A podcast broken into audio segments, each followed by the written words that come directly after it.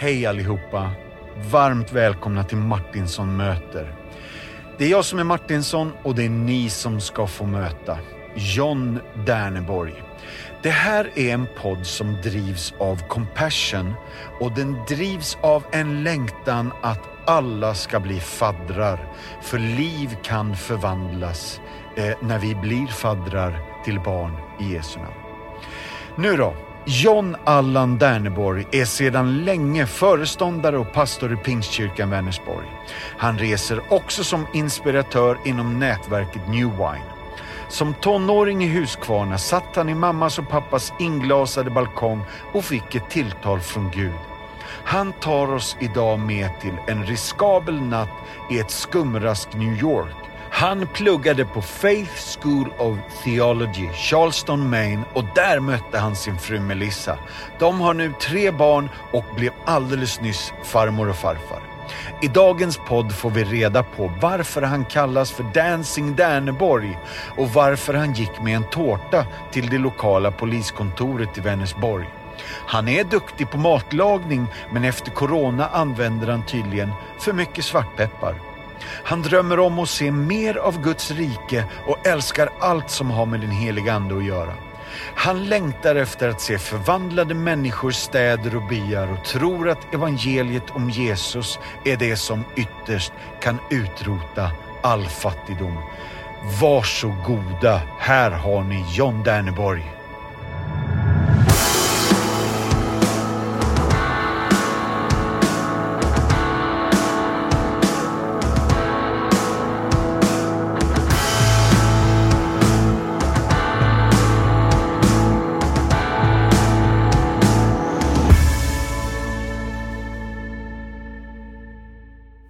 Då, mina vänner, varmt välkomna har jag redan sagt till alla er. Och då är det min glädje och min förväntansfulla, ivriga jag som säger varmt välkommen till Martinsson möter John Derneborg. Tack så jättemycket. Väldigt roligt att vara här. Det är otroligt spännande att du är här. I, idag eh, tänker jag börja med fem frågor och de är inte fem snabba längre. För nu är det Martinsson möter-lyssnarna som själv har ställt fem frågor. Och eh, det, jag ska inte säga så mycket om frågorna, men är du beredd John? Ja, så, ber så beredd, beredd man kan vara. Ja, det är bra. Den första frågan är från en kille eh, från Örebro som heter Micke Hallenius. Och han undrar om du skulle identifiera dig med ett syntband från 80-talet, vilket band skulle det vara? Ja du Micke, vilket band skulle det vara? Jag skulle väl... Eh, jag kan knappt namn, namnet på ett enda syntband från 80-talet, även om det var det som var min, ja, min fantastiska tonårstid. Så eh, jag tänker och tänker, men... Ja. Ska ja. vi nämna några? Ja, men säg något. Ultravox, Depeche Mode, Kraftwerk. Och kanske skulle man säga att Eurythmics, de kanske inte är ett syntband, men ja. Någonstans åt det hållet lutar det väl va? Ja, men då väljer jag Eurythmics. Ja, men du. Mm. Fint. Och nästa fråga är Karl-Henrik Jaktlund från Falköping undrar hur mycket är Paulus förlösande eller hur mycket är han frustrerande? Och Karl-Henrik önskar procentsatser på förlösande kontra frustrerande. Nej, men han är ju definitivt 90 procent förlösande. Ja, bra. Ja, men det är han. Mm. Jag tycker det är så otroligt uppmuntrande att läsa Romarbrevet till exempel. Ja. När man inte eh, tittar bort ifrån det som är människans största problem, synden mm. och syndaren. Och så finns det ju lösningen på det. Yeah. Liksom det korset och blodet. Ja, jag tycker det är fantastiskt. Ah. Och sen när det gäller det övernaturliga, så hur han han kan ju inte låta bli Paulus om han ska undervisa om trons betydelse kontra lagen eller vad det än är så måste han alltid få med detta att kommer ni ihåg hur jag kom till er och det är tecken och under och hela den biten. Ah. Så jag, jag, tycker Paulus Tack gode gud för Paulus. Ja, fy vad gött. Åh, vad bra. Karl-Henrik, nu fick du svar där då. Andreas Wistrand från Åbytorp undrar, om du hade möjlighet att göra en Route 66, eh, du får plats med fyra personer till i bilen. Vilka väljer du att ta med dig? Och, och nu adderar Mattias, och här då, du får välja från hela världshistorien. Och käre tid. Ja. Oj, fyra personer i bilen. Ja, ehm, ja det, det, det, det går ju nästan inte att... Eh, det kunde ju vara kul att prata lite med Zelensky i dessa tider faktiskt. Ja. Med tanke på vad han går igenom. Ja. Mycket av det vi, vi brottas med eh, är ju inte mycket att nämna jämfört med vad han går igenom just Nej. nu. Sen kunde det vara intressant med Ja, Carl Bildt kunde ju sitta där i bilen också. Ja. Eh, hur, hur var det där att fredsförhandla nere i Bosnien och så vidare. Och Ah. sen förstår jag inte alls hur han, hur han hamnar i vissa andra frågor. Alltså det är ju, Men det kunde vara kul att plocka hans hjärna lite. Mm. Ja. Eh, ja, ska vi ta någon annan? Eh, vi kan ju ta någon president också. Vem- ska vi ta? George W. Bush kunde vi ta. Vet du? Ja. Det, det måste varit...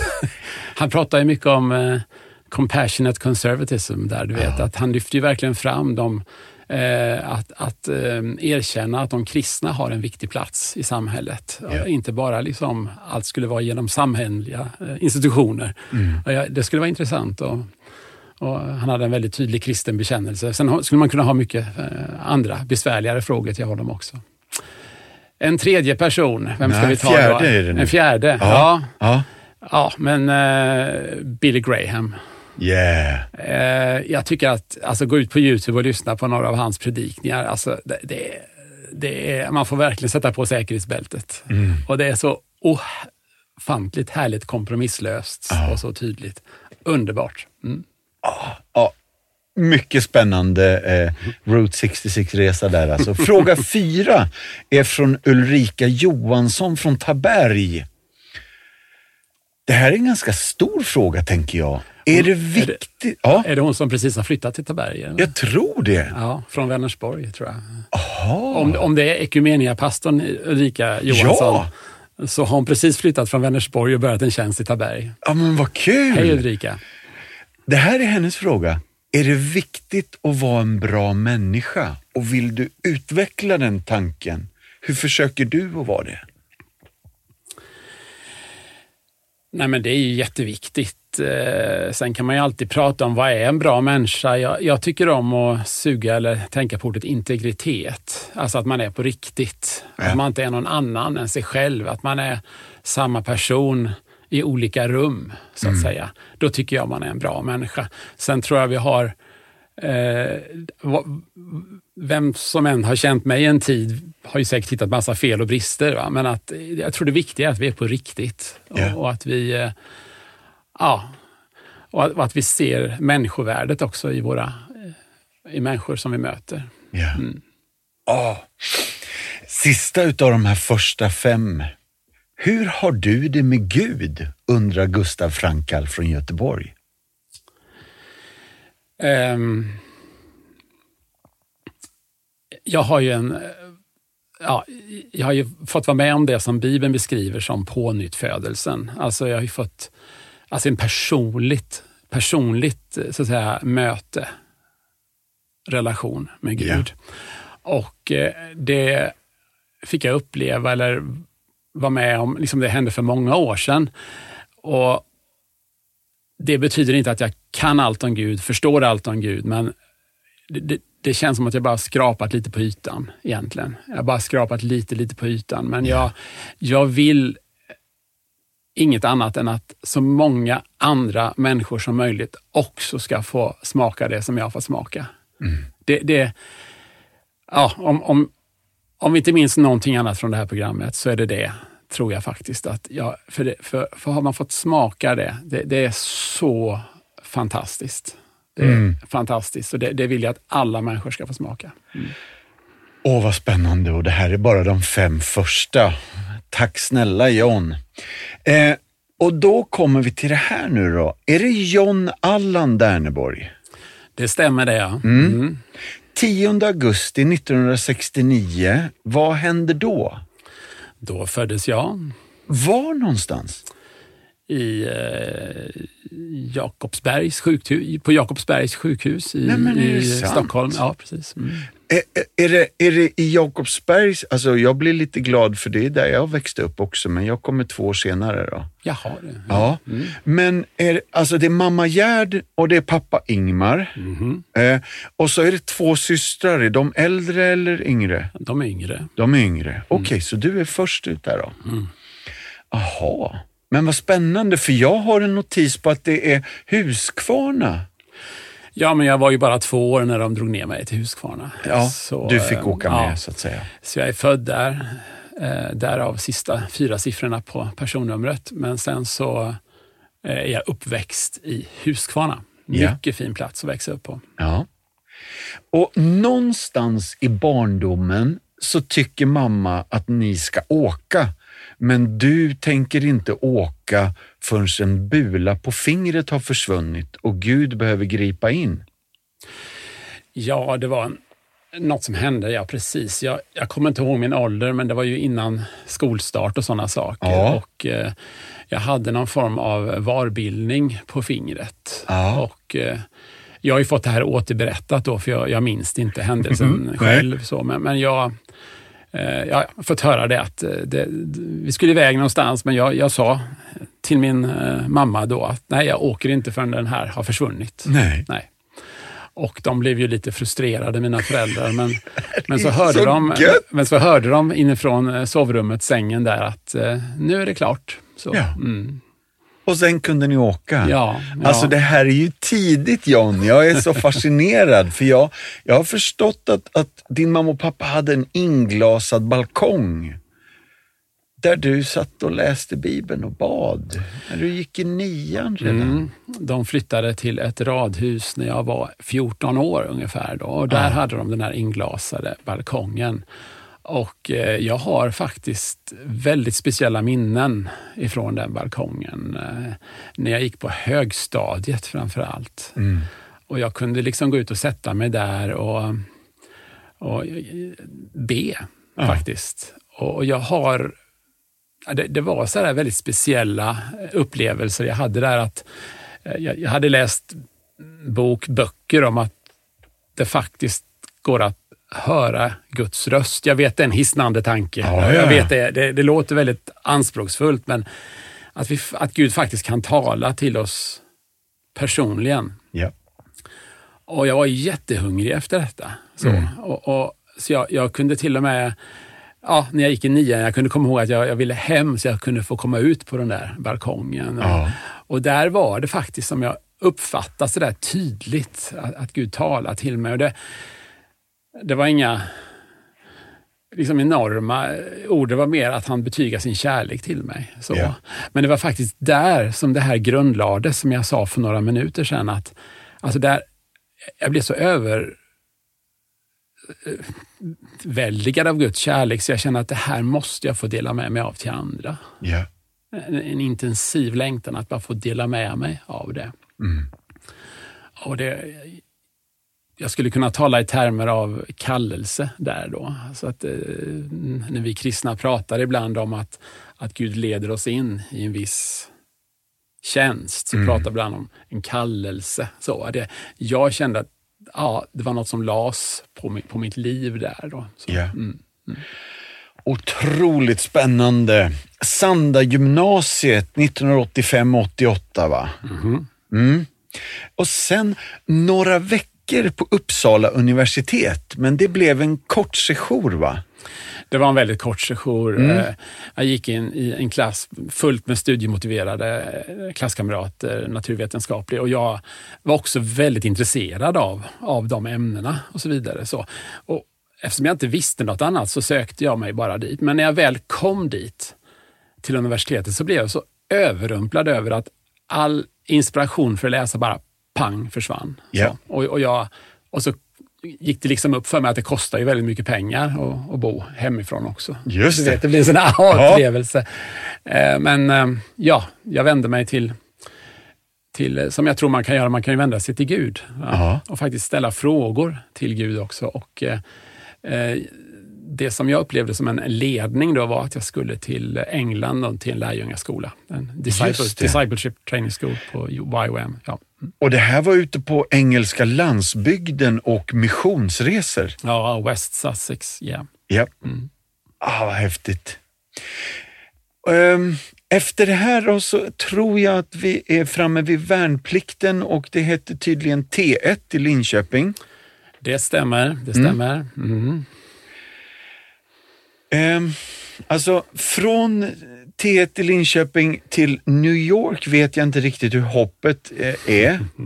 Men det finns en natt i New York som upplevdes på något sätt lite farlig eller lite riskabel och det innefattar dig, en busschaufför och någon polis tror jag. Kan du hjälpa oss här?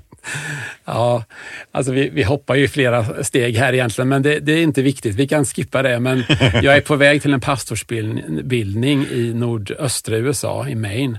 Och eh, jag kommer med flyget, landar på en av flygplatserna i New York. Och eh, jag, jag tyckte ju ändå att trots att jag, vad var jag, 20-21 år, så jag hade ju ändå rest eh, till en del länder och så.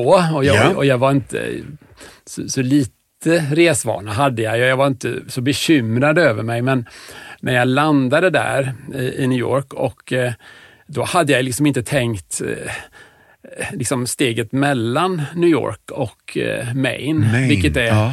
En tio timmars bussresa på motorväg. Då. Okej. Men eh, när jag kommer dit så frågar jag ju efter bussplatsen och då är den inne i centrala Manhattan, då, eh, Port Authority Bus Station. Och när jag går till en polis där och frågar liksom hur jag kommer in dit och kan jag ta ja, typ pendeln eller tåget så då tittar han på mig med väldigt bekymrad blick och säger “You never make it”, säger han bara till mig så här. Då. Så jag blir väldigt förvånad att han liksom så. Och sen så pr- pratade jag med en svensk reseledare och hon sa så här, jag ska förklara exakt hur det ser ut när du kommer dit. Så att när du går på de här, det här, vid det här kvarteret, att du inte skickar ut signaler som att du inte vet vad du gör. Så. Hon, hon, och det var väldigt allvarsamt. så. Och eh, ja, för att göra en lång, jag skulle kunna ta många detaljer här, men när jag kommer in dit i alla fall på natten och så dröjer det några timmar innan bussen går och, eh, eh, och när jag kommer fram till bussen, då är den full. Och det har man inte varit med om i Sverige riktigt, att man har köpt en biljett och bussen kommer och så är den full. Just det, var det en det- sån här greyhound-buss? En liksom? greyhound var det, exakt Ja. greyhound. Och det var en kö utanför och alla blir ju upprörda. Och då är det fyra på morgonen ungefär. Eh, Men då, då går jag faktiskt ut en bakväg. Du vet, man står som inne i en vänthall och går ut i bussen. Men jag, jag går ut en bakväg fram till bussen och går upp till busschauffören och säger att jag måste vara där i, i Bangor, Maine den här tiden. Och han var inte så välvilligt inställd till mig, men jag stod på mig och eh, till slut släppte han in mig. Det var, det var en, eh, en amerikan som eh, satt, han, han, han var av den kroppshyddestorleken att han behövde två säten att sitta på. Men han sa, du får plats här, sa han. Och då blev det en applåd på bussen faktiskt. Jag fick komma in och Ja. sätta mig där. Så jag kom in där, ja. Precis så. Ja. Men Jag kan, jag kan lägga till att jag, jag långt efteråt, där, eller närmsta året, så frågade jag flera stycken på skolan som bor i, eh, bodde i New York och så. Och det, det var verkligen så på den tiden. Det kallades för the jungle. Polisen hade tappat, helt tappat eh, du vet, kontrollen över innerstan där. så det, det var verkligen... Eh, idag är det någonting helt annat. Jag har varit på samma plats med familjen på samma... Och det, det har ju skett enormt mycket på de här kvarteren nu. Ja.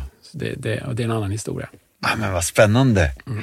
Eh, alltså, jag tror att vi är någonstans mellan 88 och 91. Vet du eh, vart vi rör oss här? Eller? Ja, det är början på 90-talet när jag åker till USA. Ja. För jag tror också att det finns en skola som heter Faith School of Theology Ja, det- som ligger i Charleston, Maine. Ja, det var dit jag var på väg. Ja. Mm. Ja. Och det här är, skulle några av dina kompisar säga att det är en ultrakonservativ pingstskola? Det kanske de skulle säga. Ja, jag tror det. Ja, Ja, ja, ja, ja. men vad spännande. Det, det är så här att alltså, rent teologiskt så var det, är det liksom väldigt mainstream, liksom pen- pentecostal, eller ska jag säga så. Ja. Du ser alla teologiska huvudsatser så. Men, men själva skolans profil, det var, det var väldigt strikt disciplin. Ja. Alltså allt ifrån hur du bäddade sängen till hur du klädde dig och sådana här saker. Aha. Men jag kom ju direkt från militären så det var inte så svårt Nej, för nej, mig. nej, men- åh. nej.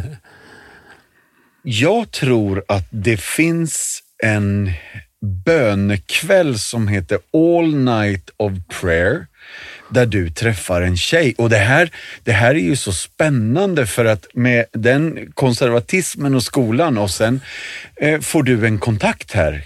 Hjälp oss.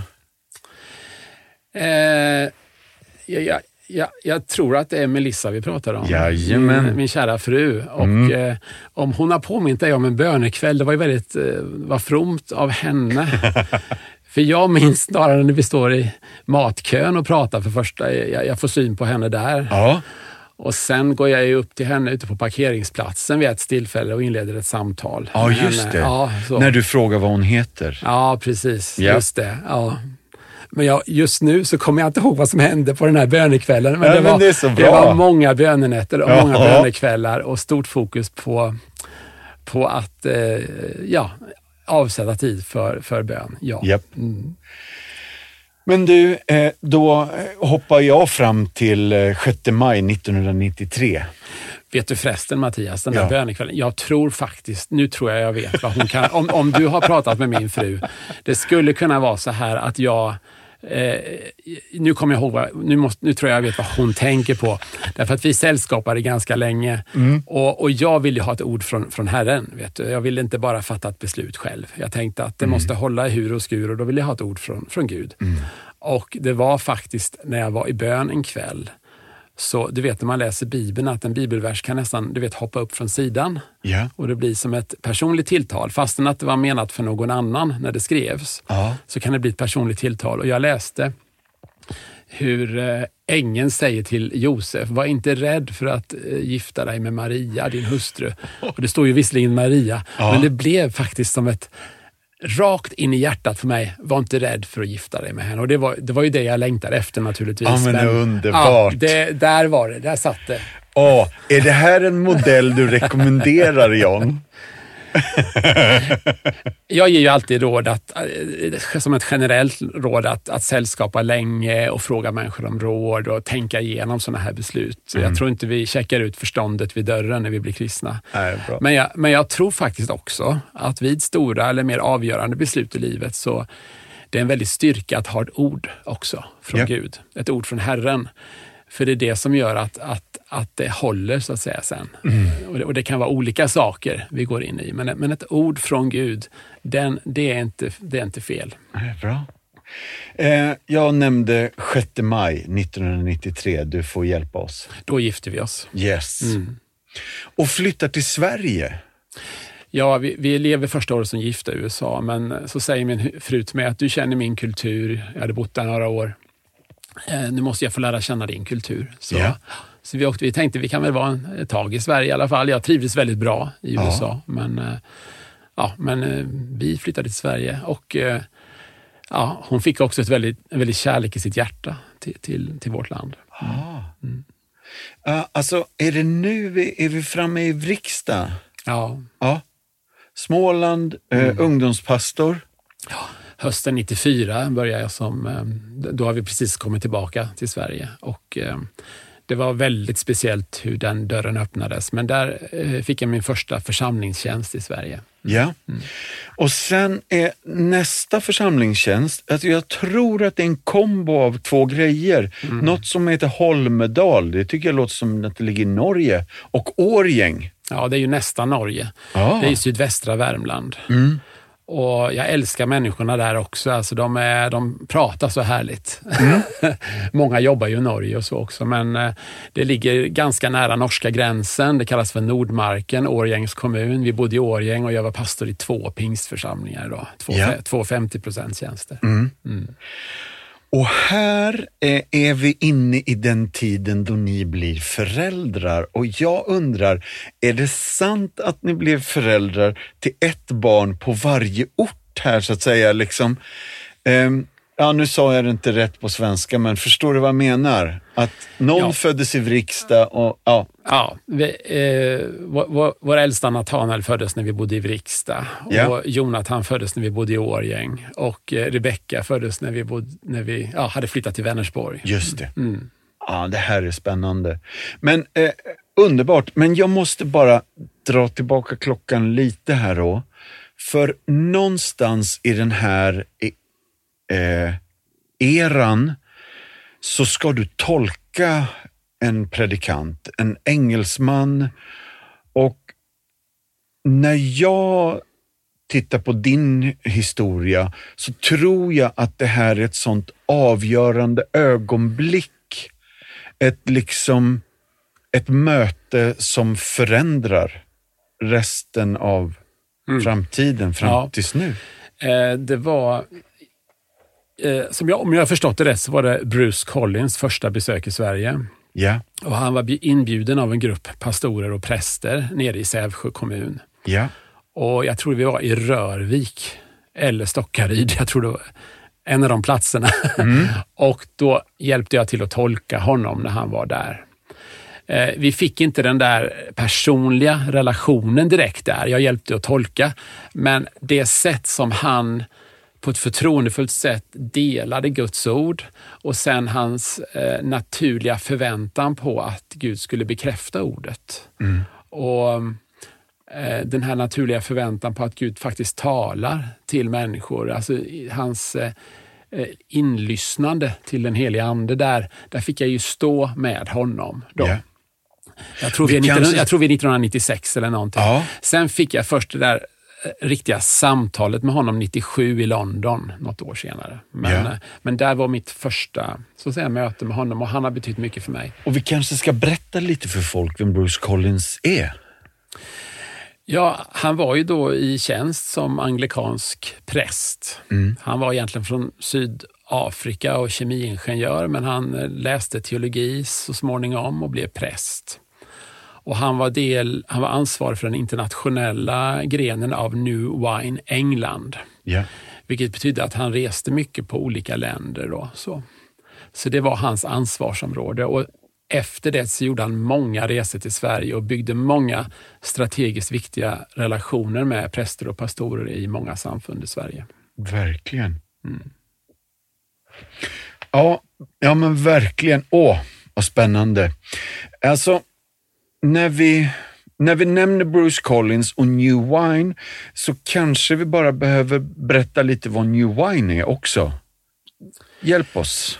Ehm, Det var så här att eh, David Pitches var biskop i, nu blir jag osäker om det var Chile eller Peru, men han kom tillbaka till England och upplevde i sin församling där i utkanten av London, Sholywood, att det var torrt som fnöske. Ja. Men han hade sett väckelsen i Sydamerika.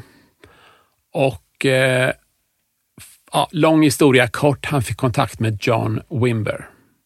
Och hans kyrka, församling, blev en plats, man skulle kunna kalla det för en resursförsamling, eller en plats dit ledare kom från hela England och även från andra länder, bara för att få ta del av den förnyelsen som var där. Alltså det var många som upplevde fysiskt helande, att det profetiska kom i funktion och han började ha sådana här veckor då han bara investerade mycket tid i kyrkoledare, församlingsledare.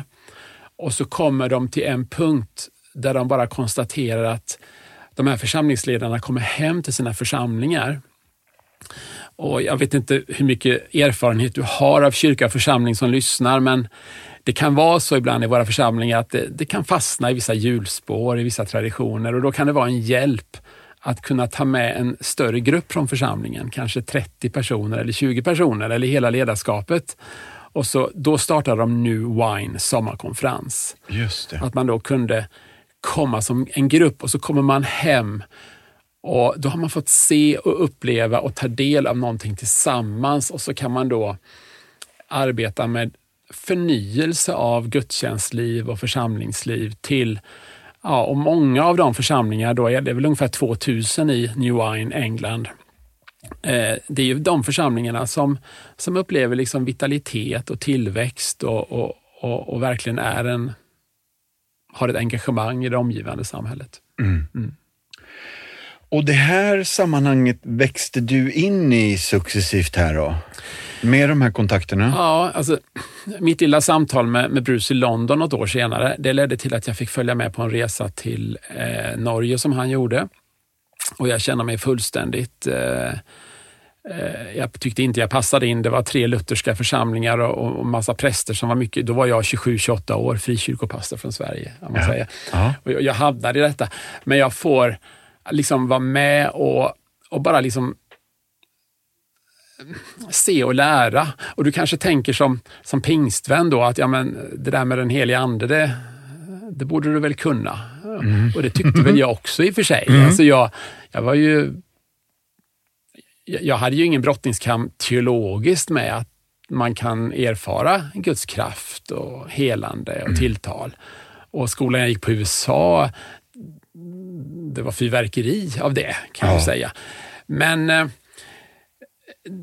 så det handlade egentligen inte om att snickra om sin teologi, men det var mer som att eh, finstämma en gitarr lite grann, att få en annan ton på ah, det. Vad fint! Att, eh, att, att liksom förväntas, att, att ha den där förväntan, att alltså det, det sitter inte i volymen eller i stilen eller i hur vi gör det, utan, utan eh, alltså, utan, utan snarare, ja, snarare alltså, Bibeln säger ju så tydligt va, att vi har fått del av detta. Mm. Eh, på som, Jesus liknar liksom att komma in i Guds rike, det är som ett litet barn föds, säger han i Johannes 3. Och ett barn efter födseln kan ju både se, höra och känna du mm. vet, omgivningen, men det, det är någonting som måste utvecklas. Och ja, bara få, få se och vara med där hur, hur naturligt han så att säga, fungerar i de här övernaturliga elementen. Det var väldigt uppmuntrande för mig. Jag skulle kunna berätta så mycket om detta Mattias. Ja, jag, det jag, jag, håller, jag håller verkligen igen ja, det är bra. Men jag kan säga till exempel, det var på den där första resan, då, det var ett äldre prästpar. Och då säger de, du, kan inte du följa med och be för oss? säger de. Alltså mm. de är kanske 40 år äldre än mig. Och jag tänker, ja, de vill att jag ska be för dem för att jag är med Bruce. Okay? Ja. Men okej, okay, jag menar, Gud är god. Mm. Och så går vi in i det här lilla rummet och sätter vi oss och dörren stängs bakom och så säger de, ja, nu kan du profetera över oss. Säger de. och jag säger, ja, vi, vi ber först. Mm. och, men, men då, alltså, då, då får man ju bara liksom ställa sig, säga till Gud att om du vill tala genom mig nu så är jag tillgänglig. Yeah. Ja. Och Det handlar inte om att klämma fram något som inte är där, men att nu är jag här och om du ger mig någonting då, då ger jag det vidare. Yeah. För vi, vi håller ju inte på som medier och spiritister och håller på med kun, liksom jonglera med kunskap om saker och ting, Nej. utan det är bara för att i kärlek ge det vidare. Yeah. Ingenting tillbaka egentligen. så. Mm. Och jag delade på öppen hand det som kom till mig. Och, och jag såg hur det träffade dem, hur de började gråta. Yeah. Och ja, vi kristna, vi är roliga, när vi, vi blir glada när folk gråter ibland. Mm, men, mm, mm. men ibland är det liksom den responsen, inte alltid. Nej.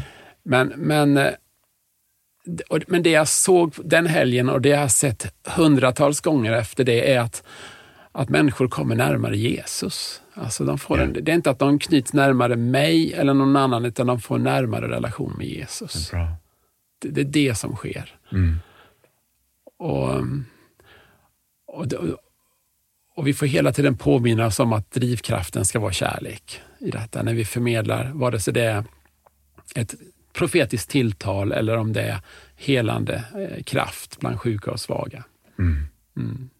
Så det var omvälvande viktigt. Jag visste inget om New Wine. Bruce talade inte om New Wine, utan det var efter flera besök och flera, en, en relation under ett par, tre år. Då säger han, du det finns ett nätverk säger han, som heter New Wine och det är för att stötta och hjälpa pastorer och ledare som dig, du vet, som vill, ja, som ser att detta är viktigt. Yep. Ja, och då, ja, och så, har det alltid varit. Alltså, vi är aldrig ute efter att sälja ett, en logga eller ett varumärke eller Nej, så, utan det, fokus är på Guds rike.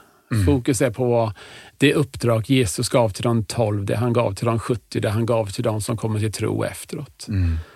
Eh, till, till kyrkan, församlingen. Yep. Och sen behöver vi stötta det. Och, och ledare och församlingar som står upp för detta, ja, behöver mycket stöttning. Så är ja. det. Det är bra. För det är inte gratis. Nej, men du. Åh, vad spännande det är att höra.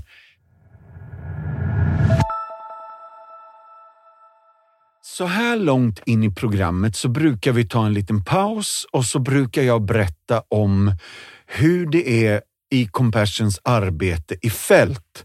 Men idag ska vi ta och ringa upp min son och fråga honom hur det är i Nässjö.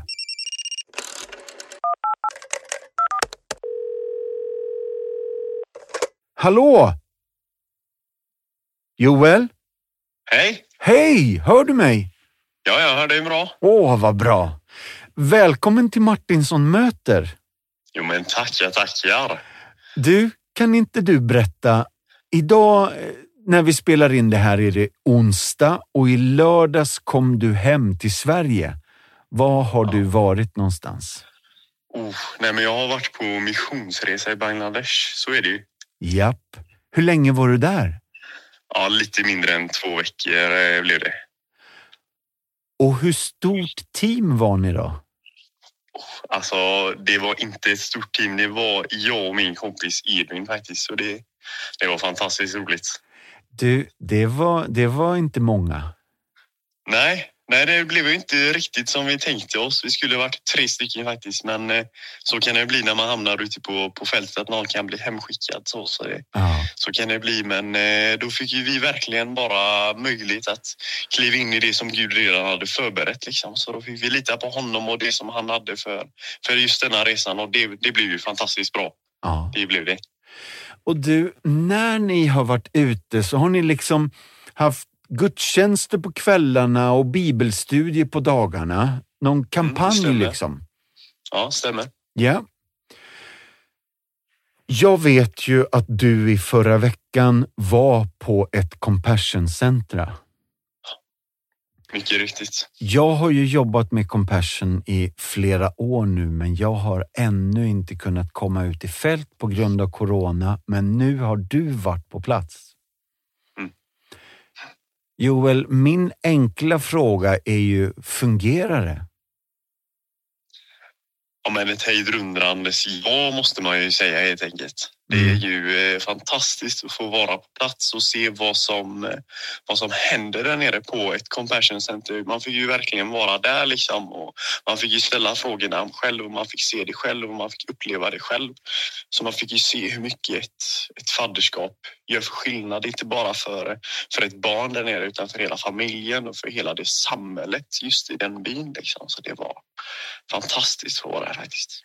Så ni, fick ni en rundtur på centret och kunde liksom se husen och boendena och liksom allting sådär? Ja, ja men så, så var det. Det var fantastiskt att se hur, hur det fungerar och hur de gör det och hur de har byggt upp detta. Då, liksom. och det, var ju, det, det var svårt att ta in det när man väl var där också för att det var så mycket de gjorde. Men hela den här känslan fick man ju. Det var inte så här, vad gör de här människorna för de här barnen, de här familjerna, utan vad gör de inte? Det var den känslan man fick. Hmm. Alltså, var det både det här med sjukvård och mat och skola och, och, och hjälp med läxläsning och, och de grejerna? Ja, ja. Och det där är ju bara början på listan känner jag. Det är ju så mycket de, eh, de hjälper till med. Det är som du säger, det är, det är utbildning för barnen som kanske inte kan få en utbildning annars och hamnar i, i barnarbete. Det kan vara att vuxna, alltså familjerna, de som är föräldrar, de får utbildning att kunna få in en inkomst som de kanske inte har alls annars, liksom inte har någonting att leva på då. Det kan vara att de får gåvor av just det här hemmet så att de kan få en ny inkomst att kunna få jobba kring. Det kan vara att de bara får ha en gemenskap där de får samlas kring. Barnen får, får, får en riktig uppväxt, att de kan få en framtid, ett hopp. Verkligen, det är, det är fantastiskt. Så om det är några som lyssnar på podden nu och tänker, ska jag bli fadder eller inte? Vad har du för tips till dem då? Ja, men det går ju inte att säga någonting annat än att bli fadder. Det gör ju verkligen skillnad. Man kan ju, ja, men jag har ju verkligen fått se detta då liksom och det var ju Ja, men det var någonting helt fantastiskt och det är någonting som eh, du själv också pappa måste åka ut på och bara se hur det är Ja. hur det fungerar på riktigt. Men det är det jag verkligen kan själv bara få vittna om just då, att det fadderskap fungerar. Och det gör så mycket mer än vad man, vad man faktiskt själv kan tro när man sitter i sitt goa hem här i Sverige kanske. Liksom. Men där nere så gör det verklig skillnad för verkliga människor till verkliga hem, till verkligt samhälle. Ja, det är fantastiskt. Ja. Du, tack snälla Joel för att, eh, för att du åkte på missionsresan och för att du åkte till ett compassion centra och tack snälla för att du berättar lite för oss här idag. Du, vi ska gå vidare med programmet, men vi ville bara göra det här avbrottet och säga hej och eh, tack. Tack Ja, Joel. men tack. Mm. Fint. Vi hörs igen här då. Ha det Det bra vi. då. Hej då. Ja, ha det fint. Gott. Hej då! Alla ni som lyssnar, vi önskar, vi vill vädja till er. Kliv in på vår hemsida compassion.se och bli faddrar nu. Om du redan har fadderbarn men tänker, kan man få ge en gåva? Absolut, du kan swisha till Compassion. Här kommer numret. Plocka fram en penna. 900 36 41 936 41 Vi vill uppmuntra er var och en. Bli fadder, men oerhört stort tack om du vill ge en gåva. Hörni, tillbaka till samtalet. Jag har en fråga nu och det är som följer. Någon har sagt Dancing Derneborg. Kan du hjälpa mig med varför jag tror att du i USA har fått titeln Dancing Därneborg? Ja, det kan vara så att de sa det där. Det är en liten episod i USA som, eh, som, eh, som jag tror har koppling till detta. Mm. Eh, jag besökte regelbundet olika församlingar. Det var pingstförsamlingar. Eh, en del var små, en del var stora. Men i lovsången, det är liksom när vi sjunger sånger till Gud i gudstjänsten, så, så upplevde jag en frihet faktiskt i lovsången och tillbedjan som jag inte hade upplevt tidigare. Och jag hade ändå, jag, jag är så otroligt tacksam för den lovsång som var i min uppväxtförsamling med eh, eh, Ted Jeans och flera som var pastor där i Hu- Huskvarna Pingst bland annat. Och jag är tacksam över det som jag upplevde i YWAM, där olika nationer. Men, men, men jag kom in hit, jag, jag vill egentligen inte säga att det ena är si eller det andra så, men det var en dimension av frihet som jag inte hade sett innan. Och man står där och upplyfter Gud och plötsligt så kommer det kanske en äldre herre eller en tant och dansar spontant upp i gången upp. och sen kunde det vara som, jag vet inte hur jag ska uttrycka det, men det blir som ett atmosfärsskifte i lokalen och plötsligt är det många som dansar spontant inför Gud. Och jag hade inte sett det innan, men när jag, när jag såg det så, så i mitt inre så liksom, jag, jag blev hungrig efter det. Jag kände det här vill jag också göra. kände Jag. Så, så jag sa till Gud, men jag, jag vill inte göra det liksom det var ett nytt koncept eller vad ska jag säga. Och jag, har, jag har aldrig tagit en danslektion, aldrig varit intresserad av det egentligen. Men, men jag såg, att det, det var någonting med friheten där som välsignade mig då. Och, Så jag säger till Gud att om du manar mig så ska jag göra det då.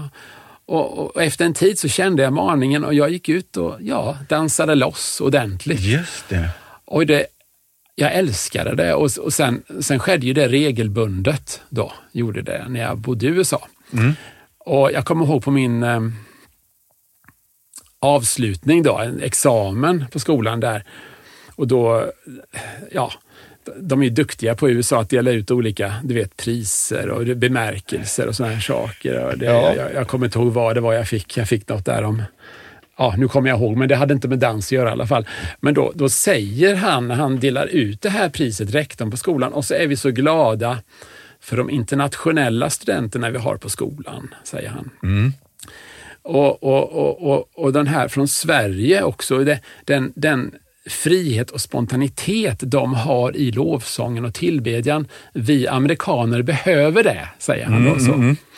Och, och när jag berättar det Mattias, nu har vi ingen publik som sitter och Nej, lyssnar, nej, nej. men då blir det nästan alltid skratt. Va? För, för vi Ja. är ju så medvetna om i Sverige att, Ja. att vi är ganska reserverade. Ja. Och för mig var det aldrig någon nationalitetstänkande Nej, det, nej, men, nej. men han trodde kanske då att eh, det är så man tillber i Sverige, kanske han tänkte. jag vet inte. Underbart. Det här är jättegött. Eh, alltså, sen 2002 tror jag att ni har varit i Pingstkyrkan Vänersborg och jobbat där 20 år. Mm, mm. Alltså, jag, jag gillar långsiktighet. Jag tycker det är otroligt häftigt Mm. att du har varit där och är där och familj och healing on the streets eh, på gatorna i Vänersborg. Och ett, det finns någon sekvens, någon story om hur Gud gjorde någonting och du kände jag måste ta tid och hedra det här. Att Gud grep in och så delar du ett vittnesbörd söndag efter söndag. Samma vittnesbörd tror jag till och med. Känner du igen det? Ja, Ja. eh, jag hade varit där några år Mm. och det var mycket som var spännande verkligen. Mm. Eh, vi, vi, vi jobbar mycket med det här med lärjungaskap och cellgrupper och, och, och gudstjänstförnyelse och så vidare. Och så var jag aktiv i New Wine, så jag reste en hel del. Men det blev ändå en, en slags inre torka mitt i allt detta också. Och jag, det var olika, jag behövde helande på olika områden. Och det är egentligen en, där skulle jag kunna ta ut svängrummen väldigt, men det blev, det blev en, en tid av ska säga, intensivt sökande av, av Gud. Eh, men eh, jag, jag började också hungra mer efter Guds helande kraft. Vi såg mycket av det, av det profetiska. Jag kunde vara ute och ha hela helger om det profetiska, hur du prövade det profetiska, hur du använde det i evangelisationen, i församlingen etc. Men, men jag bad för många sjuka, men det var inte många som blev friska. Nej. Eh, Men så var det någon som satte en bok i min hand. En person som heter Sandra Åkersten från Göteborg här. Och sa att du kanske vill ha den här boken och det var eh, When Heaven Invades the Earth av Bill Johnson. Bill Johnsons bok. Den kom så småningom på svenska senare. Ja.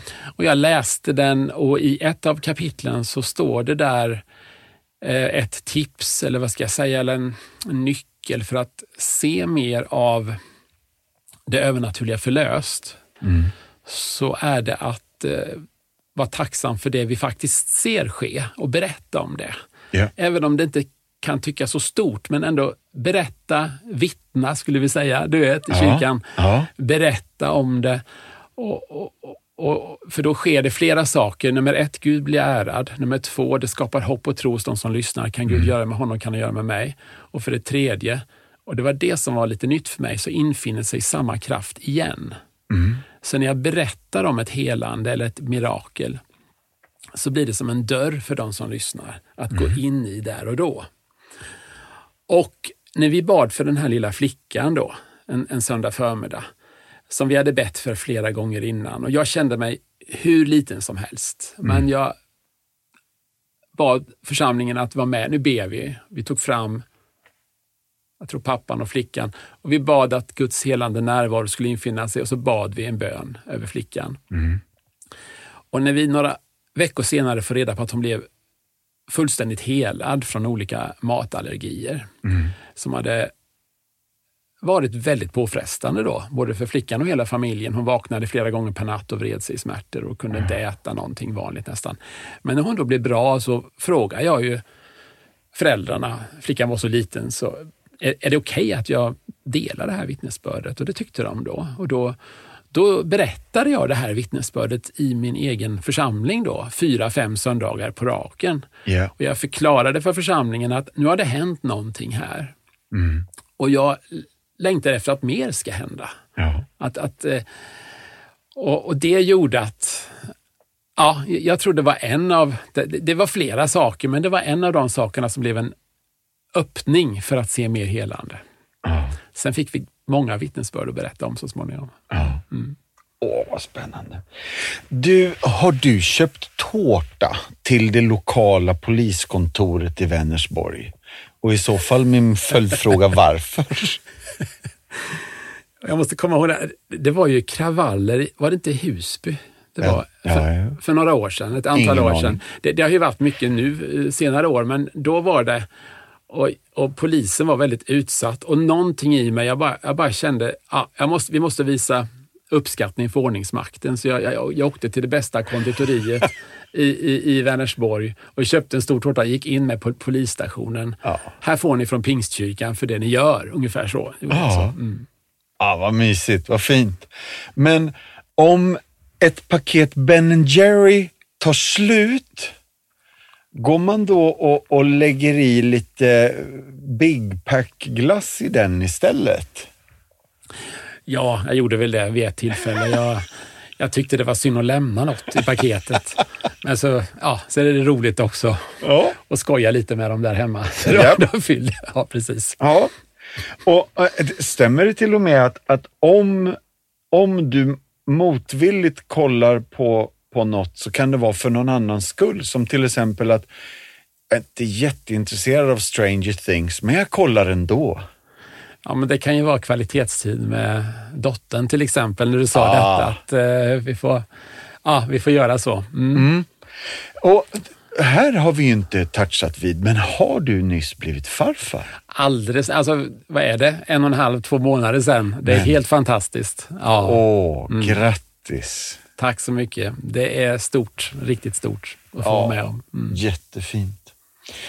Du, eh, alltså, de flesta eh, kring dig säger att du är en matlagare av rang. Men efter corona så blir det mycket svartpeppar tydligen.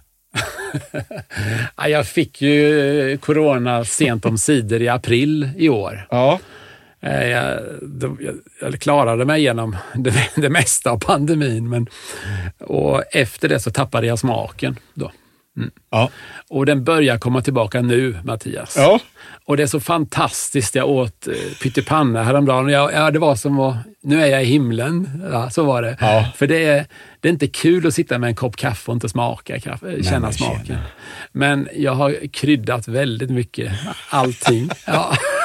Jättegött. Ja, men du är, jag vet inte hur många procent jobbar du i kyrkan? Är det 80 och så är det 20 med New Wine i Sverige? ja, det stämmer. Men i den här tjänsten så ingår det också, alltså du har ju rest till England, Irland, Finland. Eh, är det fler länder? Va? Eh, Det är möjligt, men eh, eh, det, är, det står väl i min arbetsbeskrivning att jag har det här med att åka runt och dels stötta ledare men också runt ha eh, helger i församlingar. Men också vara en eh, representant för New Wine Sverige internationellt. Så, Ja. ja. Ja. Men de här eh, resorna du nämner, dem, det är ju då olika initiativ från de länder att, att de bjuder in en. Då, så. Så det, det är. Jag ska faktiskt till Portugal här i, i, i februari på, och undervisa på en ledarkonferens. Det ska bli jättespännande. Ja. Åh, vad fränt. Du John, innan vi går ner för landning. ehm, jag vet ju att du känner till Compassion. Eh, men om, om vi skulle säga så här att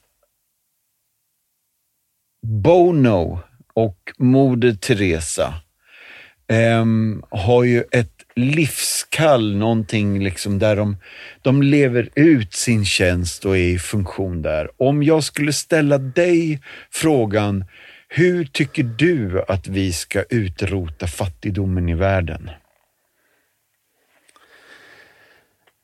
Ja, det, det, det är många olika tankar som kommer till mig. Mm. Ehm, alltså, det som har med evangeliet att göra, det är ju helt centralt. Alltså det som förde Sverige från att vara Europas Moldavien 1820 till att 1855 ha en befolkning som var till mycket större del nykter och ansvarstagande, det var ju evangeliet. Ja. Eh, det var inte fackföreningsrörelsen som en del säger, den startades vid 1870-talet och framåt, utan det var evangeliet som Ja. gjorde den förändringen när det landar i människors hjärtan. Jag tror på sådana här initiativ som, ja, där man kanske lånar ut pengar till folk och lär dem både göra en budget och jordbruka, sköta ett jordbruk och sälja det och så vidare. Eh, men, men, men det som jag tycker är spännande på ett annat sätt, det, jag lyssnade på din podd här när du intervjuade Derek Morphew. Ja. Och han säger ju där i slutet att, eh, när han pratar lite om eskatologi där också. Jag Och min- vad betyder eskatologi? Hjälp. Ja, men det är ju det är liksom att Guds, eh, alltså de yttersta tingen då. Så, men, men jag tänker förståelsen av eh, det vi kan få del av Guds rike nu och den, när det kommer, kontra när det kommer i sin fullhet. Och att ibland kan ju kristna fastna i ena eh, diket. Att man bara väntar på den dag när Jesus kommer tillbaka och allt kommer bli bra. Det andra diket är att man inte alls har det med utan allt ligger på oss här och nu. Men, men att han lyfter fram det där att om han inte varit kallad till predikant, teolog, pastor så hade det känts oerhört meningsfullt att jobba som journalist, politiker eller jurist va? för att verkligen jobba med de här fattigdomsfrågorna. Och jag har gått och tänkt lite på det faktiskt där. Ja. Och det, det, det är ju de facto så, tänker jag då, att där, de platser på jorden där fattigdomen på något sätt försvinner, det är ju de platser där det, det råder mer liksom demokrati och det råder marknadsekonomi och folk kan äga någonting. Du vet, de, de kan ta ansvar för sitt eget liv. Eh, Min gamla historielärare på högstadiet frågar oss varför inte sovjetiska traktorer håller lika länge som västerländska traktorer. Och det är för att äger du inte det själv så tar du inte ett fullt ansvar för det. Och du kommer aldrig kunna kommendera en bonde att producera så att säga mer än för bara dig själv. Nej. Och där tänker jag det är så viktigt. Och då tänker jag, nästa steg då är ju att där står bonden och säljer sina frukter eller sin havre och så kommer en tjuv och stjäl det av honom. Då är det ju inget med det heller. Så det måste finnas fungerande institutioner i samhället. Det måste finnas domstolar, eh, ordningsmakt som fungerar. Så, att, så jag tänker, det här med att bygga samhällen, stabila samhällen, det är ju oerhört viktigt. Alltså, det, det, det, och så där, ja, jag, har gått och funderat lite på det faktiskt. Sen, här, vad skulle jag göra om jag var jurist? Vad skulle jag göra om jag var... Och jag, jag tänker det, det handlar ju om detta. Och, så, och ska man vara lite självkritisk nu, vilket jag tycker vi kan vara när vi ser på svenskt bistånd till exempel, så stödde vi ju många år i Afrika befrielserörelser som sedan blev diktaturer. När de sen fick makten så blev de diktatorer i, Ja. i årtionden. Och de la hela sin statsbudget på krig eller på repressiva åtgärder mot befolkningen. Och då blir vårt bistånd till sjukhus och sådana här saker, det blir bara att de får ännu mer pengar över till sin förtryckande regim som inte kommer lyfta människor från fattigdom. För det har de ju inget intresse av. Så här, jag tycker det är en väldigt utmanande tanke här. Alltså vad, vi kanske behöver lite mer strategisk empati, tänker jag. Ja. Och självklart, ingenting kan ta platsen av evangeliet, men, men detta att, att bygga samhällen där människor är fria. Ja. Fria samhällen, men också där det finns ett skydd för människorna. Men om inte människornas hjärtan blir förvandlat, och där, där kommer ju folkväckelsen in. Jag tänker på Per-Ewe Berntssons sista bok om Rötter som ger hopp, tror jag den heter. Mycket inspirerande bok. Ja. Eh, hur Sverige förändrades av folkväckelsen. Ja. Så det börjar och slutar där. Mm. Men eh, ja, det är spännande. Spännande Ja. att tänka på. Visst Ja. är det? Och bara en, en kort, in, det är inte ens en replik utan en reflektion kring det du delar. För att när man hjälper ett barn, ett fadderbarn i Compassion, Mm. så, så är det 310 kronor i månaden och det kan låta som det är mycket. Och Mm. innan corona så sa vi att ett, att hjälpa ett barn hjälper en familj på fem medlemmar. Mm. Mm. Så då har man den här, ehm, eh, vad heter ripple effekt på svenska? Det här, eh, Dominoeffekt kanske. Ja. ja. Mm. Ja, eh, men efter corona eh, så har våra ekonomer bara, vi måste kunna göra det här ännu bättre. Så svaret är att eh, hjälper man ett fadderbarn i Compassion så hjälper man en familj på sju. Mm. Och det här förändrar ju familjer Mm. Som så småningom förändrar familjesituationer där folk kanske kommer ur alkoholism eller eh, får tillbaka jobben och så småningom också kommer ur fattigdomen och så vidare och så vidare. Och så vidare. Och det här hjälper ju då byar Mm. som hjälper områden, som hjälper stadsdelar och som till slut hjälp, förvandlar städer. Och ett av våra största arbeten i en, ett land har just haft den här dominoeffekten Wow. som du är ute efter, där man på liksom så många områden kan, ja, kan se den här förvandlingen ske. Då. Underbart. Jag har alltså funderat på att man borde, man borde egentligen på något sätt eh, skaffa ett sånt här fadderbarn igen. Alltså, vi har haft det tidigare. Eh, och Det var oerhört rörande när vi härom året, alltså en pojke vi hade under många år och som vi inte har vetat kanske på vad hände med honom. Så, så möts vi på Facebook. vet du. Menar Ja, du ja, det är helt sanslöst. Och då, och han var alltså på ett barnhem i Uganda och nu bor han och har familj i Kanada. Men det var, han blev räddad där. Ja. Och vi, ja, man ryser bara. Och jag, jag hoppas inte jag gör något fel som säger detta offentligt nu. Alltså. Jag var, hade inte planerat att göra det. Jag vill, jag vill hellre ha egentligen lönen i himlen, men det var, det var som välsignelse. Ja, Då, och jag tänker alla som har fadderbarn här. Mm. Alltså det, vi kan inte se, vi kan inte förstå hur mycket det påverkar. Nej. Tror jag. Det, det, de, de flesta av oss får veta det i evigheten en dag. Men, men, eh, och så kan det bli som det blev för oss här också. Det, det var många, många år sedan vi slutade med det. Eller Liksom, han växte ju upp och blev myndig. Ja. Och nu, sen har det kanske gått 20 år. Så, ja. Du, jag har en kompis i Danmark som heter Julien och hon har varit fadderbarn. Och hon var på en USA-turné och, och reste runt och berättade om Compassion.